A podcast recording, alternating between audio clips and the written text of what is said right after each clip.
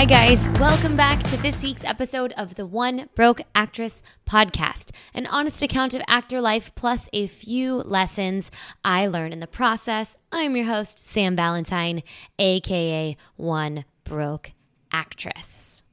It is a beautiful Friday while I record this in Los Angeles. The smoke from the fires has cleared quite a bit. Um, thank you, everyone who reached out mostly my family to check and see if I was okay. Um, so all's well for us over here. You guys, thank you so, so much for the follows on Instagram and for sharing the podcast. I would honestly rather have you share it. Uh, on a social media platform or tell your friends about it than have you review it. I mean, listen, I'd rather have you do both, but it's like more important that more people see this than for me to have a bunch of reviews or something. So I'm an actor. I'm self validating, right? Right? Do you love me? Hmm? All right, it's one of those intros. So this week we have Amir Talai on the podcast. Amir became successful initially coming to Los Angeles from San Francisco, and he did a shit ton of commercial work. He worked his way into theatrical, where now you have seen him on a ton of shows, co-star, guest star, reoccurring. Most recently, you probably saw him on LA to Vegas as Dylan McDermott's co pilot, Alan. Amir is awesome. He is opinionated and he is real. On this podcast, he breaks down for us his journey into the business, how he got so good at commercials that agents came knocking on his door. He also shared with us a few of the questions he asked in his initial meetings with reps. So if anybody is looking for new reps right now, like I just was, um, there is some good hints in there for you on that. Uh, he also talks about how he auditions commercially and theatrically in two different ways. And he also gets really down and real with us about ethnicity and inclusion in casting and in roles, and his incredibly educated opinion on how we fix this entire process you guys are going to really appreciate his views on a lot of things, and I think you're going to have a few laughs in the process. So, without further ado, please enjoy Amir Talai. Cool. So, I am here with Amir Talai. Hi. Hi. Thanks for coming today. My pleasure. This was awesome. Straight from an audition. That's right. Yes. The weirdest commercial breakdown I've ever seen. It literally it was um hipster car expert that girls want to bang. I was like, "What?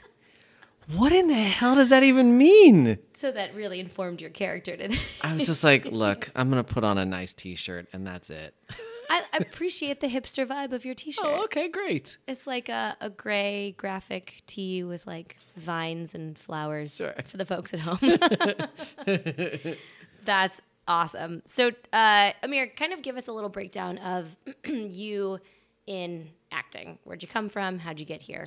Um, born and raised in San Francisco, did some work when I started there, just in sort of like commercials and voiceover, but there's not a lot of film and TV there.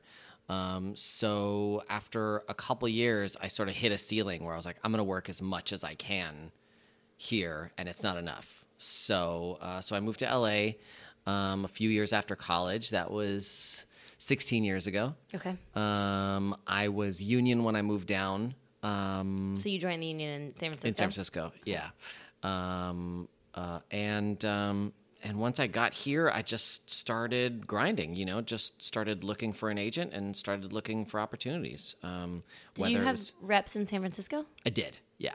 Um, there's like at, t- at that time there was only three agents there. There may only be three still. There may be two. I'm, I don't know. Um, and uh, yeah, so when I got here, just started taking classes uh, and submitting myself for stuff, doing theater, meeting people, agreeing to do you know little weekend shoots as much as I could, and. Um, yeah, just slowly built up from you know co-star to guest star to guest lead to series reg, pretty much. Awesome. Yeah. You make it sound so simple, Amir. Well, you know, it's funny. It like it kind of is in the sense that it's um, it's uh, you just have to keep going, right? So just keep you just have to keep doing things. It's not simple in the sense that there's there's one path, but but but really there is one thing that you have to keep doing, which is just grind.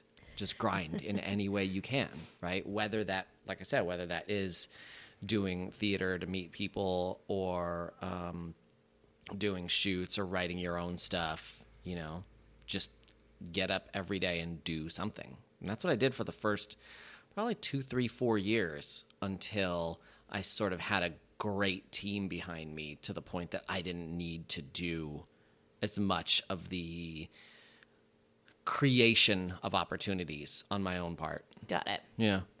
Did how did you amass that team while you were building it?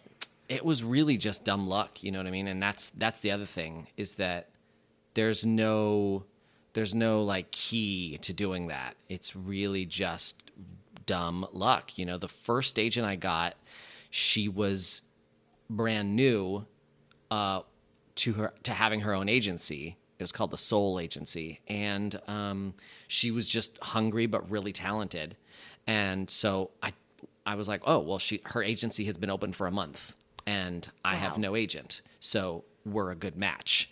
Right. Um, so, you know, I didn't go for uh, the, you know, the Gershes or the Coners. Um, I was just like, let me go with someone who's just starting too. And so we were hungry together. And she was great. And then I lucked into a, um, I lucked into a pilot um, because the creator was my teacher at the Groundlings. Um, so I so I got this audition and nailed it. Um, actually tested against Rami Malek. Uh, Really? That was a twelve years ago. That was twelve years ago. Yeah, pretty wild, right? Um, and my my contract said Rami Malek on it because they forgot to. to make one for you. Yeah, they forgot to change that when they they just printed two copies and they're like here.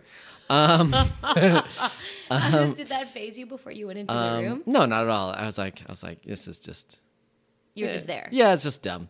Um, so, um, so I lucked into that pilot. The co-producers of that pilot were also managers, so then they became my managers, and I've been with them, you know, for 14 years now. Oh, you're still with them. Mm-hmm. Yeah, and then Soul, um, Soul quit uh, the business uh, a few years ago, and I, I did. A, it's cheesy, but I did sort of a LeBron thing where I like met with the best commercial agents in town, and they all wanted me, which was amazing. And um, and then you know this one woman was starting up a division at a new agency and she reached out to me uh, which i thought was really cool because i was like how'd you even know that i was looking Yeah. and she was like i heard that soul shut down and i know who you are and i was like that's fucking awesome so Did you feel so cool? yeah i was like i was like i'm taking my talents to dpn um, so uh, yeah so then i've just so i've been with jen at dpn for five six years now. And so yeah it's really just sort of luck that that those kind of things happened right? How- i just happened to be in the right place at the right time. Now granted i kept grinding. That's how you put yourself in the right place Yeah, at the you had time. the workload to follow it up. yeah, I kept training. Um, and yeah, I'm talented, but there's a lot of talented people who don't have good agents. In those situations, like where you had commercial agents vying for your attention and that kind of a thing, what made you pick the one you did? Like, what about that meeting stood out for you? Because I think a lot of our audience is trying to find reps or doing things like that, and and it's it's a tough decision to make. Yeah. Um, well, the, it, I, I met with three big agencies and then this one smaller one, DPN. And, um, and at the end, it came down to really sort of, you know, it was not a coin flip. You know, it was like 55 45 because the, this other big agency was great. I got a good vibe from them in the room. They seemed sort of locked in in the uh, in the meeting and interested in me. Um, you know, the three big agencies I was I was talking to were all I would have been happy at any of them, right? Because they were all sort of uh, powerful and coming from where I was coming from, which I was a, a I'm a busy working commercial actor that pretty much all of the casting directors in town know. it's not so much about are they going to get me out Yeah. for me for me Yeah. at where I was in my career. It's more so like, does the vibe feel right? Um, and those last two, it came down to this big one, and then Jen at DPN. Um, and I was like, look, if I wasn't meeting with Jen, I'd be happy at this other agency, AKA. Um, I I really like these people. Um, one of the guys at AKA said uh, said, listen, after six months, when things don't work out at DPN, we're still gonna be here for you, which I thought was so ballsy and great. I loved it. It was hilarious. It's Like a line from a from a movie. Yeah, right. Um, and that was six years ago. I've been happy with DPN ever since. But yeah, it was just like got a great vibe from Jen in the meeting. Um, I loved that she, um, I love that she had pursued me. You know, like she, one of her clients was a Facebook friend of mine, so she, he contacted me for her, and I was like, I just like the sort of go getter Yeah. uh, spirit there. Um, That's awesome. and then also I was like, I was like, would you be open to uh, look, talking to my wife because she's looking for commercial rep too? And she was like, yeah. And it was interesting. You know, I knew that that that was just sort of. Look, I don't know if sh you're gonna rep my wife, if you're gonna do well for my wife, but the idea that she was like, yeah, I'll meet her. She was on board. Yeah. And she ended up repping her. And then my wife ended up quitting the business like a year later. And it was fine. but um, but it was interesting, you know, some of the bigger agencies were like, well, you know, it's certainly a conversation we'd be open to. And I get it. Like I was making an ask that is not common, right? I was saying, okay, you're interested in me. Great. What about my wife? Would, and let's throw that in, right? Just basically negotiating. Yeah. And and Jen was like, I feel like you don't get to negotiate very often these days. it's very rare. It's very rare for actors to be able to negotiate. But when you are in a position to do it, you got to do it. Did you- because it's so rare. Did you have a manager when you were submitting to these guys? Yeah, so was I- that uh, helping. Um, yeah, I mean, he was like, he was like, look, I'll set Soul quit, so let's set you up with the three uh, best commercial agents in town. Set you up with meetings with them. And then when Jen came through, I was like, hey, I want to meet with Jen too. He's like, okay, but l- let's not meet with too many people because honestly, every commercial agent in town would be lucky to have you. So you don't want to have 20 meetings. Like let's let's I stop like let's stop at four. I like this manager. Not yeah, wasting I mean, your time. well, yeah, but again, you know, I, I was very, I'm very fortunate to be in that position to to where I've worked commercially. All the casting directors know me, so it's like, okay, so let's let's make the most of this situation. Let's let's talk about that a little bit. How do you feel like you got to that point where you were being offered? Well, first of all, Soul was a fantastic commercial agent, right? So she had great relationships. She was getting me in everywhere. Um, my previous commercial agents um, were uh, not getting me out that much. Um, but once I started going out with Soul, she was getting me out a ton. And, you Was know, it just a different person, or did you change like any of your photos or anything like that? I'm Um, always curious about the particulars. Yeah, I, I think it was mostly uh, her. Cool. um, you know, I, I obviously did get better photos as time went on. Um, and also, I started delivering in the room. Uh, you know, you, you do better. You know, I was already, I was a pretty good commercial actor to start, but I also took some really important classes. Um, people who aren't around anymore, unfortunately. Um, and uh, yeah, and um, you know, I always say to commercial actors, it's important that you watch a lot of commercials so that you understand the tone of whatever commercial you're trying out for. Um, you know, like is the is this sort of absurd like a Taco Bell, or is this sort of like chill like The Office? Like, w- what is it? It's the same research you do for a theatrical audition. Yeah, yeah. Um, but I but I think as opposed to thinking of it like sort of uh, researching a specific audition, it's more getting those different tones to be sort of colors in your palette that you can pull out immediately. Okay. Right? Like uh like when I get to an audition, I read the script and I go, "Oh, this is one of those." Yeah. right? And I know what they're going for. And sometimes I'm in the room with a guy who like doesn't get it, right? Who thinks, "Oh, this is one of those chill ones or this is one of those big ones," and he's wrong. right? Because maybe that's what he's good at, as opposed to that's what the spot calls for. Um, so yeah, watch a lot of commercials, and I also, again, I'm lucky that I go out so much because the more you go out, the better you are at auditioning Yeah. right? So that's just if you're not going out a lot, you need to be doing something that approximates going out, so that when you get an audition, it feels uh, like falling out of bed, Gotcha. which which auditioning does for me at this point, right? That's awesome. Yeah. I like that. Okay, cool. Did you, assume you were at UCB too, you said, or Groundlings? I was at Groundlings. Yeah, uh, UCB was just getting started when I when I started doing uh, improv in town, and so UCB like wasn't really a thing uh, here. It was in New York, but uh, but here it was either Second City or Groundlings, and I actually went to Second City for uh, like ten weeks, and I uh, I hated it so much that I thought I hated improv. I was going to quit improv. I was like, oh, I think improv was just a college thing. I no longer like improv. And my friend was like, will you please take a class with me at Groundlings? I think it'll be different. And he was right. I, my first two teachers were fantastic at the Groundlings. And I was like, oh, okay, I do They were love that this. different? Very, very, very different. yeah. Um, and then, good thing that happened because that second Groundlings teacher was the woman who co created the pilot that I got that helped me get my manager. Yeah.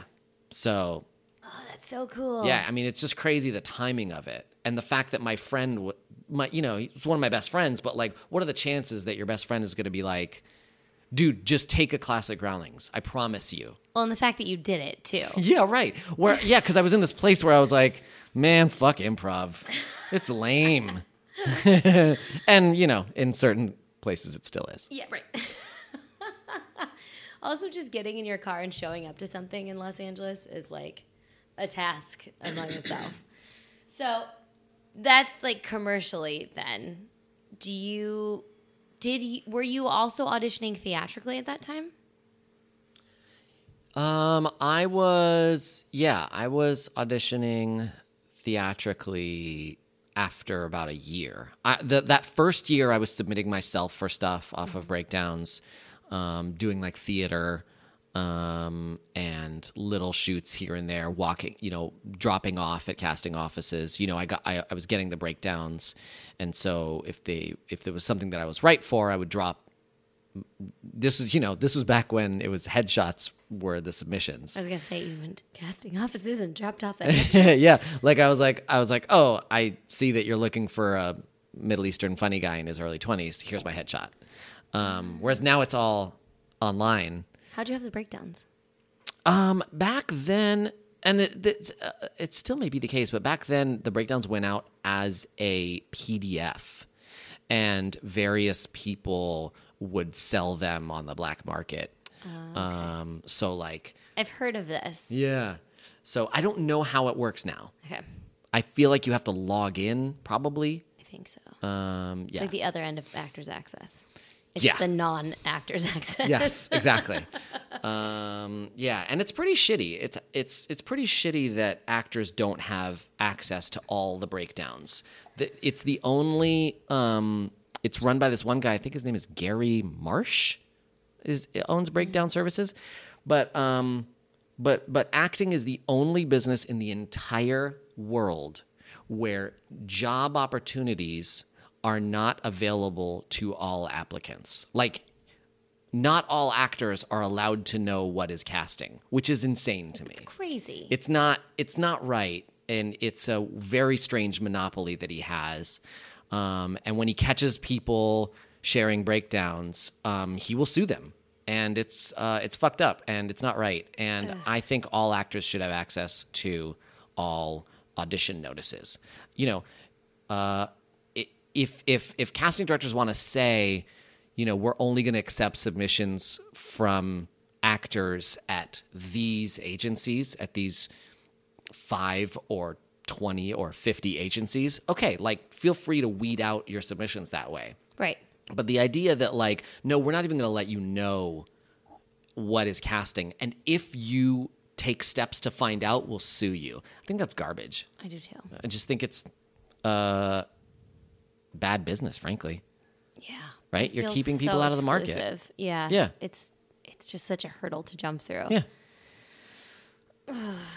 Yep. Yeah, pisses me off. Yep.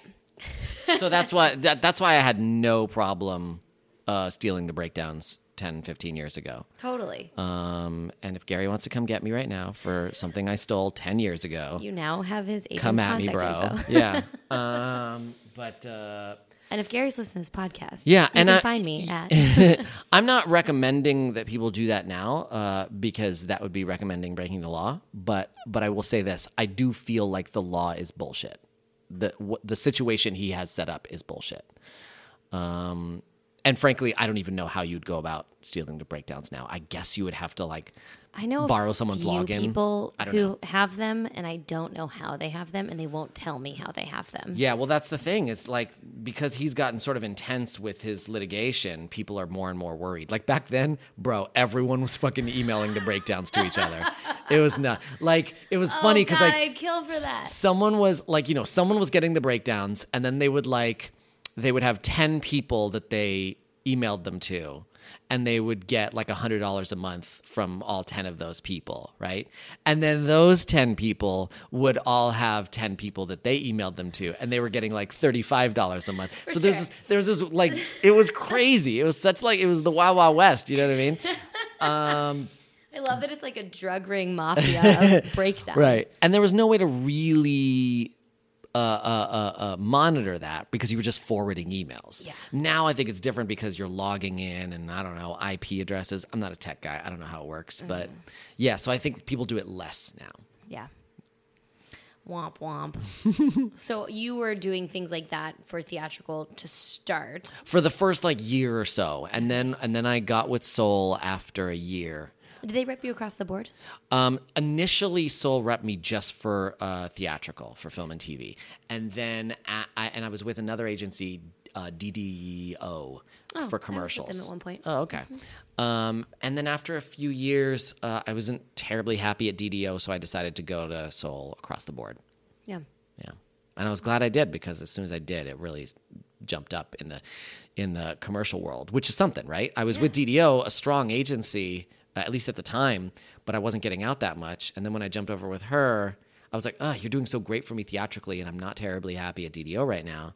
So let's go across the board." Then suddenly, my commercial auditions shot up. That's such a testament to not just looking at bigger agencies too and up and coming ones. I think it's a common misconception that like boutique agencies and super small ones are are just, you know, pushed aside to look for big ones and I think it's so important to look at all the the people involved instead of just the names.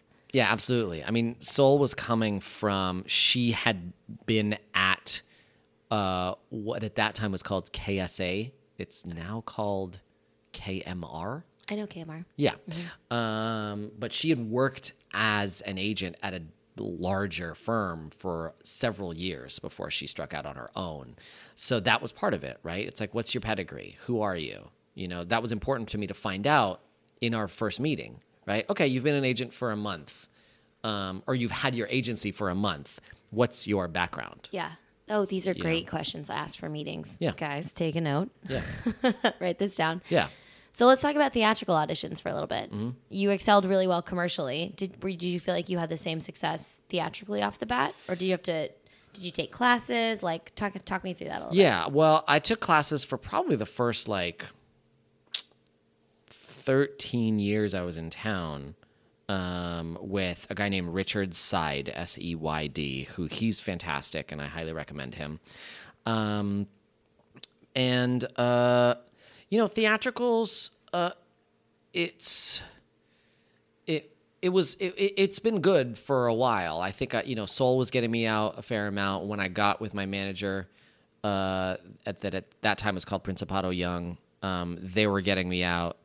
Um, uh, you know, it's it's a unique situation to be a Middle Eastern American uh, because there's a smaller range of roles that you're up for, but there's a smaller talent pool that you're up against. So it so you know, uh, it's I was getting out a similar amount to some of my uh, white friends, but pr- probably less, right? How has that changed in the last 13, 16 years? Um, you know, it's gone through waves. Um, it hasn't changed a whole lot. Um, Really? Yeah. That kind of surprises me Yeah. because there's this whole big diversity push going on right now, and Yeah. I wanted, I was curious how that affected your career, or do you feel like it did?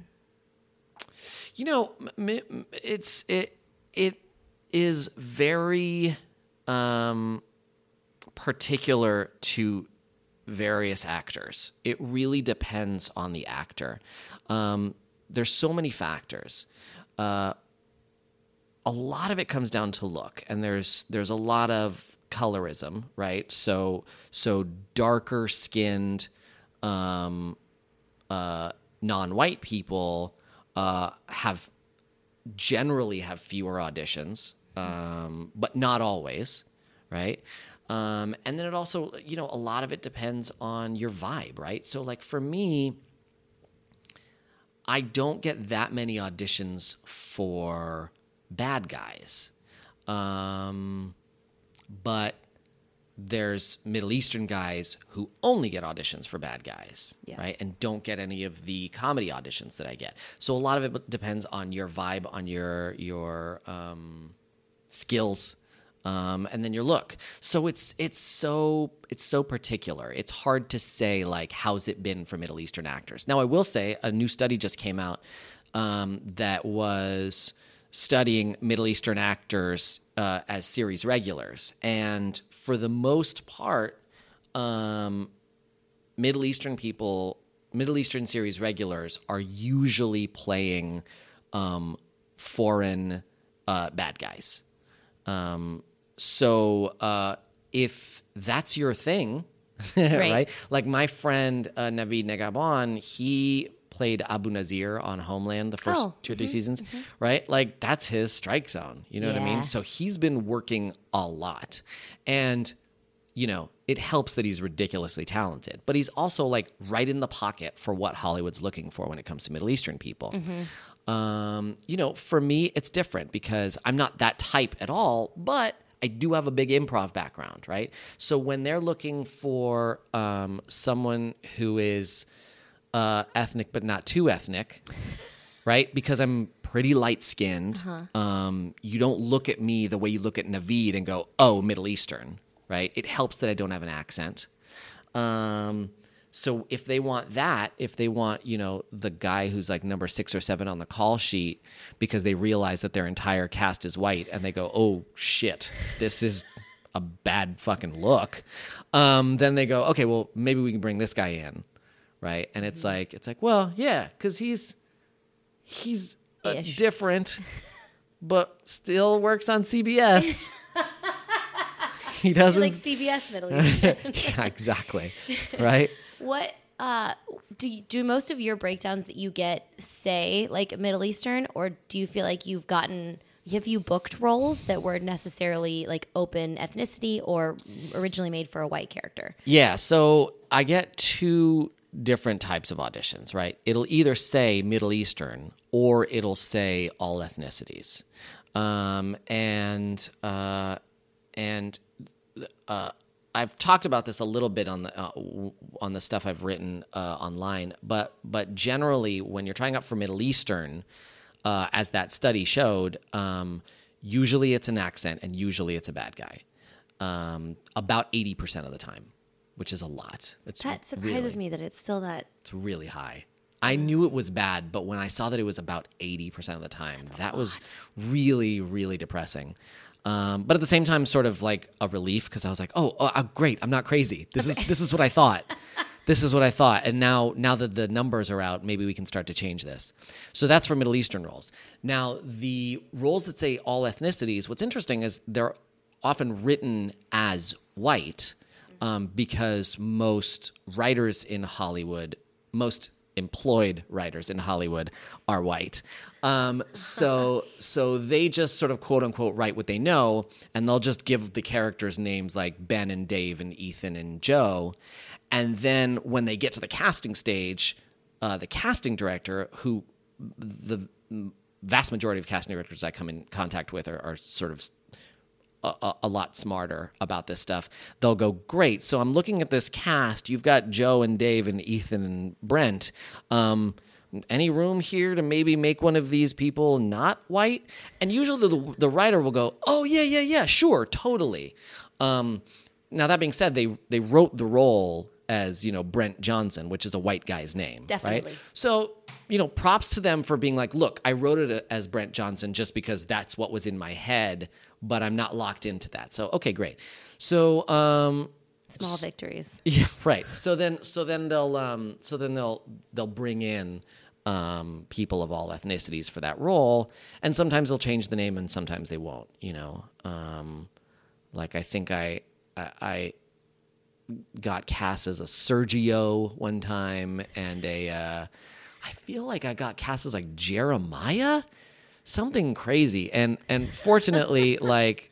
Uh, uh, in both of those situations, I was like, I was like, hey, I don't, I don't know if this works. I don't know if I read as this. I got cast as a Stanley one time. There's no Persian people named Stanley. Most specifically because if my parents named me Stanley, they would pronounce it Estanley. So then, then the people at the hospital would be like, wait, a Stanley with a E at the beginning? so, so in that case, I think we changed it to like David or something like that. Um, but but so it's interesting uh, you know if the the same study that came out uh, uh, last month shows that a good portion of the time when middle eastern people are playing series regulars they're not playing middle eastern people they're playing brent johnson um, which for a lot of people feels like a victory right it's like oh i don't want to play abu nazir i just want to play brent johnson Yeah. and like for me i want to play someone named Abu Nazir with the biography of a Brent Johnson. Uh-huh. Right? Like I want to play a guy who's got a Middle Eastern name, but he's a Middle Eastern American guy um, you know, who grew up here, who has nothing to do with terrorism. He like he's not a terrorist, he's and he's not a terrorist fighter. He's just like a guy like me who like grew up in San Francisco, likes rap music and SNL and like, you know what I mean? Just like a regular dude. Um, but usually Hollywood is like, well, if you're a regular dude, then your name is Brent Johnson. Yeah, yeah, yeah, yeah. I'm. And I think that's part of the, you know, I don't think there's any surprise then that half the country thinks we should get rid of all the Muslims. Because when they see Muslims, they see terrorists. And that's on the news and then that's al- also on TV, you know? Yeah. So, Do you think for Hollywood to have an impact on this, would you like what would be your prescription to kind of alleviate some of this? Would you like more writers, d- like different, you know, stories to be told? Where yeah, I mean, this coming from? yeah, you you basically just have to bring more diverse people into the process from at every stage. Um, and and you know what a lot of people don't think about is they don't think about um, all of the unpaid internships in town. And um, the fact is that most unpaid interns are going to be white people whose parents have the means to support them while they they, work as no money. right exactly right and obviously that's not across the board but but but the majority and so when those entry level jobs are filled primarily with white people then the second level jobs are primarily filled with white people and all the way up right you can't just put in an activist as the head of cbs right Can you imagine? right?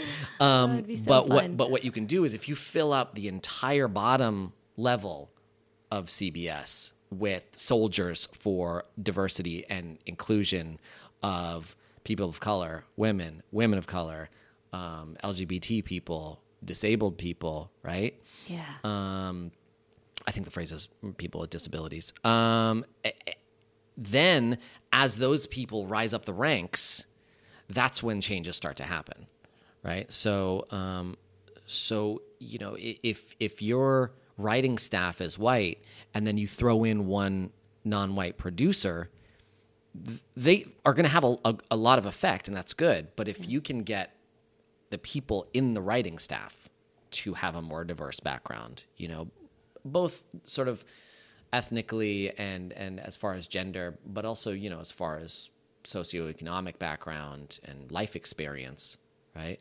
I mean, you know, it's no it's no um, accident that most Saturday Night Live writers over the decades have been uh, white Jewish guys, right? Because that sort of that uh, you, you you hire people that are like you, right? Yeah. Not because you're racist, but just because like you vibe with them. Yeah, that's your network. Yeah, exactly. So, uh, so there needs to be more of a deliberate effort at every level, right? You can't just be like you can't you can't just have your pilots all written by white people and then go, okay, now let's try to diversify the casts, Right. right? You're still getting white Be- people stories. Right, exactly. Yeah. Right. Or you've got, you know, Middle Eastern people playing playing Brent Johnson, which is Yeah. like Ah, I want you in charge. Can you make this happen? I'll do my best. Why don't you be in charge of CBS? oh, that's By the way, CBS has done a lot better this year than previous years. I think they have four shows, four new shows top lined by people of color, which is like very rare. Um, I don't think they've ever had that. Um, they're they're doing more work, and plus they got you know they're they're cleaning house a little bit, so that's good too. yeah. What's his butt is out, out. Yeah, yeah. Um, and then some of their some of their more shitbag EPs are getting the boot, and that's good. I think it's like the NCIS New Orleans guy. Oh, I don't know if I know him. Yeah, fucking gross, dude. Really? Yeah.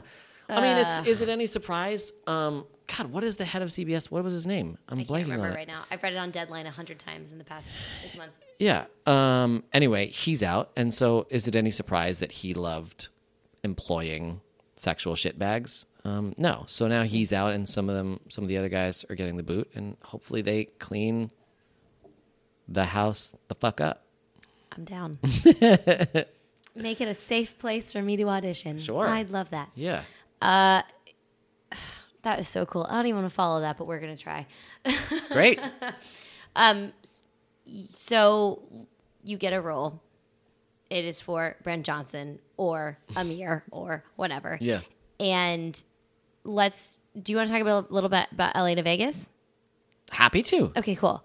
What was that process like from beginning to end of a pilot? That was wild. Season. Um, well, uh, that was an actually a really interesting situation because I tried out for the role of Artem, which ended up being played by Peter Stormare. Oh yeah, yeah, yeah. Um, and the role was initially conceived as Armenian. And then they weren't quite getting the actor that they wanted. So they were like, okay, well let's let's expand the age range. Let's expand the ethnicity. And for whatever wor- reason, it, it just wasn't working. At that point, I was one of the people who went in for it. Felt good about my audition, but not great. Yeah. Uh, because I don't know, it just wasn't a perfect fit. Um, in the end, they decided to go with Peter, who I thought was really interesting and a, and a strange choice, and uh, in a good way. Um, and then the night before they started shooting, they had the role of co-pilot Alan, and I actually didn't know this at the time, but their intention was to have a weird, different co-pilot every episode, kind of like Murphy Brown's assistants, Oh. right? Um, they would always have her, you know, interview someone weird, and then it never worked out. They would just be gone the next episode. so they thought it was going to be someone sort of a different weird uh, co-pilot, and they said, "Look, there's this role in the pilot, Amir. We liked your first audition. There's this role in the pilot, two lines, um, no idea what's going to happen after the pilot. Are you interested?" And they just offered me the part. the night before. Yeah. Um, and what's interesting is the role is Alan, which I normally would have asked them to change the name. I was going to ask about that. Yeah, but because it was the night before, because it was a straight offer, um, I was like, look, I know they're not going to have time to sort of like run this up the flagpole. Yeah, yeah. So forget it. I'll just play Alan. It's okay. It's not a big deal. Um, so I played the part, did like two lines in the pilot, felt great about it, um, and uh, got to work with Dylan McDermott, who's like one of my like idols, who I've always loved. Um, and we just had sort of a great chemistry. Yeah, you guys work off each other so well in that show. Um, and apparently, in the um, test audiences, when they played the pilot for uh, test audiences, which when pilots get uh, get made, uh, if anyone doesn't know this, they play the pilots for test audiences usually in Las Vegas. So if you're walking around the casinos at Las Vegas and they go, "Hey, you want to see a new TV show?"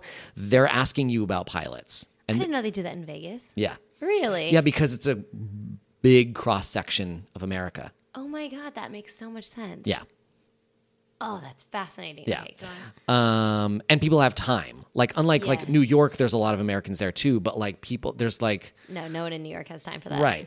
And also, there's so many people who work in New York who are walking around that it's tough to sort of handle that. But in Vegas, almost everyone walking around is a tourist. And on vacation in Yeah. some way. And and they're like, "Do you want to see a brand new TV show? It's an hour of your time and then you get to tell CBS if you like it." And so usually tourists are like, "Oh, that's different. I'm into it."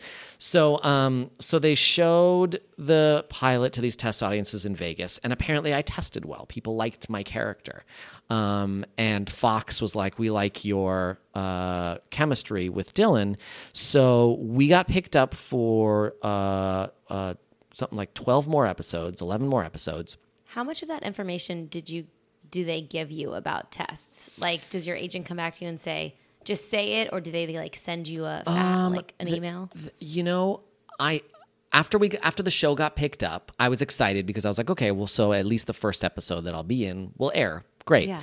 Um, they called and they were like, look, uh, they really like you. They want they want to keep you on the show for a bit. They they don't really know what it's going to look like though because they still had that idea that there was going to be a different co-pilot every week. So they said out of the first um, 10 episodes, right? We got picked up for 10 more. Out of the first 10, they want you to be in five of them. So they just want to make sure that you're available um, over the next uh, five weeks or so. What point in pilot season was this, or was this? This was after we got summer? picked up. So Oh, this okay. was this was um, we got picked up in May, and then we started to have this conversation in like June cool. right? Where they where they were like okay it's picked up. Then they then they took some time to be like okay what do we want to do with amir? Um, and so basically like they were sort of my first priority but i wasn't locked in with any kind of contract. Interesting. yeah and i was making i made 5000 for the pilot and um, they were like for every episode that we use you in we'll pay you another five.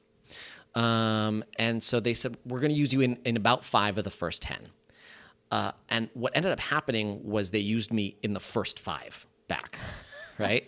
so, so ve- I think very quickly everyone realized like this is a good thing. Yeah, you're this gonna is, stay. This is working, Yeah. right? Like we like Amir and Dylan together. Amir's good with the other cast members too. Um, I was having a great time, and so then they came out and they said, okay, well, this was after probably like week three Where'd you guys film at? at Fox. Um, after week three, they were like, "Look, they, we had shot three, and they had already locked me in for the next two. So they were like, "Okay, so let's lock you in for the rest of the season." Um, and um, and and we want to uh, buy your pilot season so that we don't want you auditioning for any more pilots next year because we want to be able to hold on to you for the following year. So they basically put a hold on you for pilot season. Yeah, exactly. How does that go contract wise? Like, what is So, um, so my team was like, okay, well, so he needs a raise um, for these last five, cool? right? Because because as a series regular, my quote, I think, is up to forty thousand a week, right? And they're like, he's he's basically functioning as a series regular for you guys, but you're only paying him five thousand, which is Yeah, that was kind of shocking. Yeah, it's it's a it's a big drop. Now you know, uh, it, there's a joke in the in the Middle Eastern actor community that uh, Middle Eastern actors don't do series regulars; they just do every episode. Um, so- and and part of that is because as Middle Eastern actors, we know that we have fewer opportunities to play series regulars. So a lot of times they'll be like, "Oh yeah, we're not sure what we're going to do with your character. We're just thinking we might use you for every single episode." So they don't lock you in. Yeah. And as a And and you're getting like a guest star rate. you're getting a guest star rate, which is anywhere from like two, like three to ten thousand, depending on what your sort of quote is. Um, and you don't want to say no because you're like, yo, this is this is five grand a week. Yeah. Now, granted, that's before agents, before taxes, of but course. still. Yeah, subtract like forty to fifty percent. Yeah, so I give I give twenty five percent to my agent, manager, and lawyer. Okay. Um, and then taxes is probably another twenty percent. always. Yeah. So uh, because it's a high tax bracket. I hate when people say things like, "Oh, she made six million dollars for that movie." I'm like, "Yeah, so cut that number in half and then Right. divide it by four. you know, that being said, three million still great. Right. But Not Um, complaining. so so they were like, okay, you know, he's operating like a series regular. You have him in every episode. Um, he's getting jokes and you know he's getting laughs every episode. Yeah. People like him, so you should be paying him as a series regular. You should be paying him forty grand a week, not five. And Fox was like, haha, no. Um, so, so Fox said, um, Fox said, okay, we'll make it ten for the last five episodes Okay. um, and um, we'll give him 10 to stay out of pilot season. And my team was like, well, given that he's basically operating as a series regular, there's a good chance he's going to book a pilot and make 40 grand this pilot season. So you need to pay him 40 grand to hold him. Um, How much of your involvement was in this process of their negotiations? Did Um, they come back to you for things? Well, they, you know, they called me and they were like, "Look, they're offering ten to hold you for pilot season, and we think that's bullshit." And I was like, oh, "Okay," because for me, I'm like, "Oh my god, oh, uh, Like, all I get paid for Don't- not yeah. having a pilot. Yeah, I know, right? Get paid to sit on my ass. Sounds great. Um, but also, my first thought is that sounds like a very small amount in considering what Sure. your quote is. What Well, also, yeah. The, I mean, the idea that the idea that I have a good shot of making forty grand for a pilot. Now, when you say for a pilot, that is for Right. some for probably the only thing you're going to book for six months, right? Um, so. 40 grand for a week of work is great, but 40 grand spread over 6 months Right. is a is a very different story. Now, still that's a a great amount of money to be getting, you know, still understanding that I'm only taking home about half of that. Yeah. Um, but but it's a very different story. Um, so, you know, I was excited that my team felt so strongly about Fox's first offer being bullshit. Right? They were like, no, we're not going to accept that for you. And I was like, okay, great, I, I trust you. Um, and then uh, it, it came around to Fox saying, okay, we're going to pay him 10 for pilot season. But if we don't get a season two, then we'll give him 40. Right? So, Okay. we'll, so we'll bump it up. Okay. Right? So, they'll pay um, you for lost time. yeah, basically. exactly. Exactly. Um, so as it happened, uh, we didn't. I like I'm like okay, like I'm like I'm negotiating for you. He'll agree to that. So as it happened, we didn't get a season two. So I ended up getting that um, that additional fee. So you know, it sucks that I wasn't able to do a pilot. That I'm not on a TV show right now. Um, but at least I sort of essentially had the amount of money that I would have made had I done a pilot. Yeah. That didn't get picked up. It's more of a creative loss than a financial loss. How do you feel? Yeah, well, about, both, How do you feel about uh, doing a show that uh, I watched every episode? I actually really like the show. Um, about being on a show for a season, then it getting canceled. What is that like?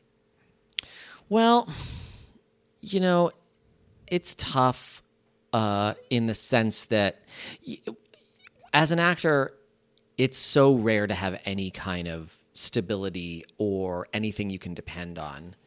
Um, so the whole time we were making it, there was a really very clear sense on everybody's part that like this is awesome. We have to enjoy it while it lasts because you never know. Um, you know, it's different from doing a play where you know for sure it's going to end in eight weeks. You know, for us, it was like we're going to be done shooting this in three months, um, and that might be it. And we might also get five seasons. You never know. Was Um, there pressure to that of performing in a way that made like the best show possible for a second season, or did that even cross your mind? I, you know, I suspect that maybe like Dylan, the lead, and Kim, the second lead, uh, f- may have felt more of that. I think there's a sense, you know, you start getting into uh, uh, when you're when you're like the the leads on a show, you're getting a lot of input from the network. Y- You hear more of sort of network notes of yeah, the network really wants to make your character more likable, or the network's worried that your character isn't um, isn't fun enough, or whatever. Like those those kind of, and so you start to you start to wonder what you can do as an actor, and sometimes you know, depending on your status as an actor, you can you can once you get the script, you go, oh, I don't like this. We need to change this. This isn't likable enough. This is too mean. This is too sexist or whatever. Um, and that can be that can create some sort of complicated dynamics between stars and uh, creative teams. Um, I think that once you get down to number three on the call sheet, number five on the call sheet, or as I like to call it, my sweet spot, number six on the call sheet, um, you you don't really you don't really imagine how your character is going to drive viewership and ratings. You just try to do the best job you can. D- Is it like that summer camp syndrome? Like you're with these people so often, consistently for so many weeks, and then you don't see each other again? Yeah, I mean it's really wild. It's it's like summer camp or college where you see your friends every day. That's such a rare thing in LA. Um, there there's there's it it it's such a desert here, and everything's so spread out that that it's rare to see your best friends regularly. Yeah. You have to work really hard to see your best friends. Especially if they move to the west side. You Yeah, just, I'll see you once a year. When I go out with my wife and I see like eight friends at the table next to me, I'm like, "How'd you make that happen?" Put on the calendar like three months ago. Um, so yeah i mean you definitely feel that sense of like you know this is so great we have to make this last as long as we can. I think you might feel that a little more after the show premieres. Um, and and i certainly felt a certain amount of pressure to be active on social media to engage fans um, to be available for interviews and appearances um, because you never know what you know what you need as far as you never know what you can do to help the numbers. Yeah. right? So it's you're constantly just tweeting like tell your friends make sure you watch watch live watch dvr it if you can't watch live all that stuff. Um and um and it's it, it, it was a weird thing. It was the first time i'd ever because i was on a show a long time ago but it was wasn't when social media was really a thing. Um and it was an interesting thing to both feel a responsibility professionally to engage fans, but also like feel a genuine um, gratitude and love for these fans who were just like stoked about the show and happy to like tweet with you. Like I like it was interesting because I like legitimately liked these people, but also understood that like engaging with them was good for my livelihood. Yeah. It was a very strange thing. Yeah, the social media world of this connection is very interesting. Yeah. It's like a whole new era of that stuff. Yeah. Did you guys do guest directors on LA to Vegas, or did you have a consistent director?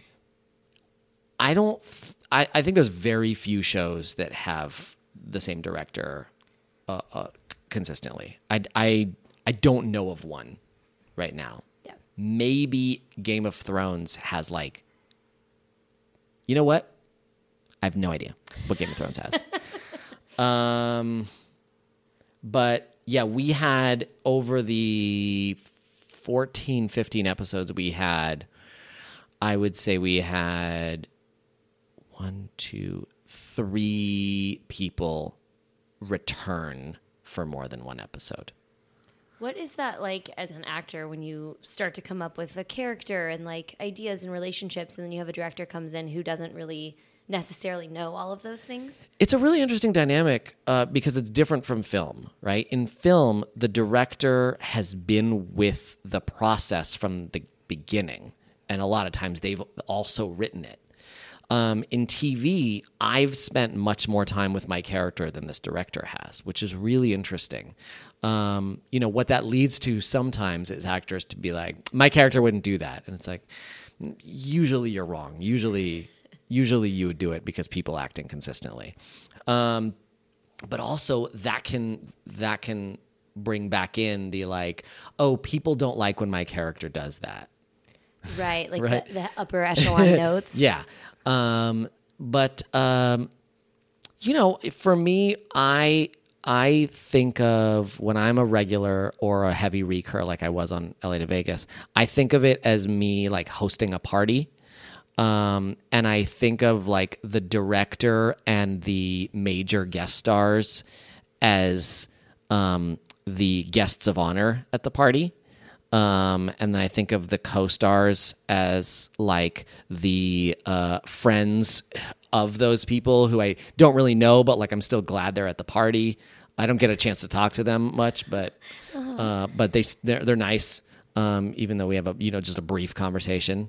Um, I'm and living, then extra- I'm living for this metaphor. Keep going. extras extras are an interesting thing because it depends because on LA to Vegas we had a lot of regular extras. yeah. So those people are sort of like um like they're throwing the party with you, but uh hmm, what's a good like metaphor? Help me out. Like what, what what if you're throwing a party you you throw the same party with the same people you know what it is? It's like if you are like a party planner and there's you use the same like bartenders and barbacks every week. Uh-huh. Like you rely on them, you see them every week, but you don't engage with them very much because you're focused on other stuff. Great. And then like the extras who are not regular extras, those are just like plus ones of plus ones who you're like, you know, glad you're here filling it out, but Right. I, I don't have the occasion to talk to you. Yeah. I love this. so it, it, it- So so so so my point is when I think of those directors as guests of honor at my party. So for me, I'm like, welcome to the party. Um, this is how I normally do my parties. But look, you're the guest of honor. So like, is there anything different you want at this party? Do you want you know a a, a, a Kentucky mule instead of a Moscow mule? Right? What's your thing? I love that. No, that's great. That's a great analogy because it's such a weird world. You've you've done so many. Uh, you've done so many guest stars, co-stars. Like uh, your IMDb is just like stacked with like episodes and episodes and episodes. What's what's some takeaways you think that actors should know that you've learned in the process? Maybe something you wish you knew before you kind of got into that world. I think for me, the the the key is to is is when it comes to auditioning. I, I auditioning is the most important part of your job um, because you're going to audition way more than you're ever going to be on set. Way, way, way more. Uh, so you need to be okay with auditioning. You need to be good at auditioning. Um, but the key to auditioning well is to be professionally invested so that you put the work in so that you're sort of present in the room and personable but emotionally disconnected so that you know that this audition uh, is not going to be a statement of your character or even your talent. And if you're planning on beating the odds by becoming a working actor, which that that's those are the only actors, is right actors who have beat the odds because the uh, odds suck. You have to approach every audition as one of many, right? So like you have to give your all to it, knowing that it's important, but you also have to know that like you're going to have many auditions after this. If you're not going to have many auditions after this, then you need to quit. right? So so so it, so you have to make the choice to not obsess or get in your feelings about an audition after the fact. You can, you know, roll it back in your head like an athlete playing game tape. Right? Oh, I did this, I should have done that. That's legitimate, right? But to beat yourself up or to be angry about the sort of system in which you're auditioning, that's not terribly useful. Right? Or if there's some jerk in the waiting room or in the audition room, you know, you just got to let that go. It sucks, but it happens. You got to be emotionally disconnected from that shit. That's such good advice. that's so good, Amir. That's that brings us to the end. Okay, great. That's it. All right. Um, where do you want people to find you online or anything you have coming out, anything you want to promote? Um, I'm on Twitter Uh, I've written a few pieces recently uh, for Vulture. Uh, is my most recent one.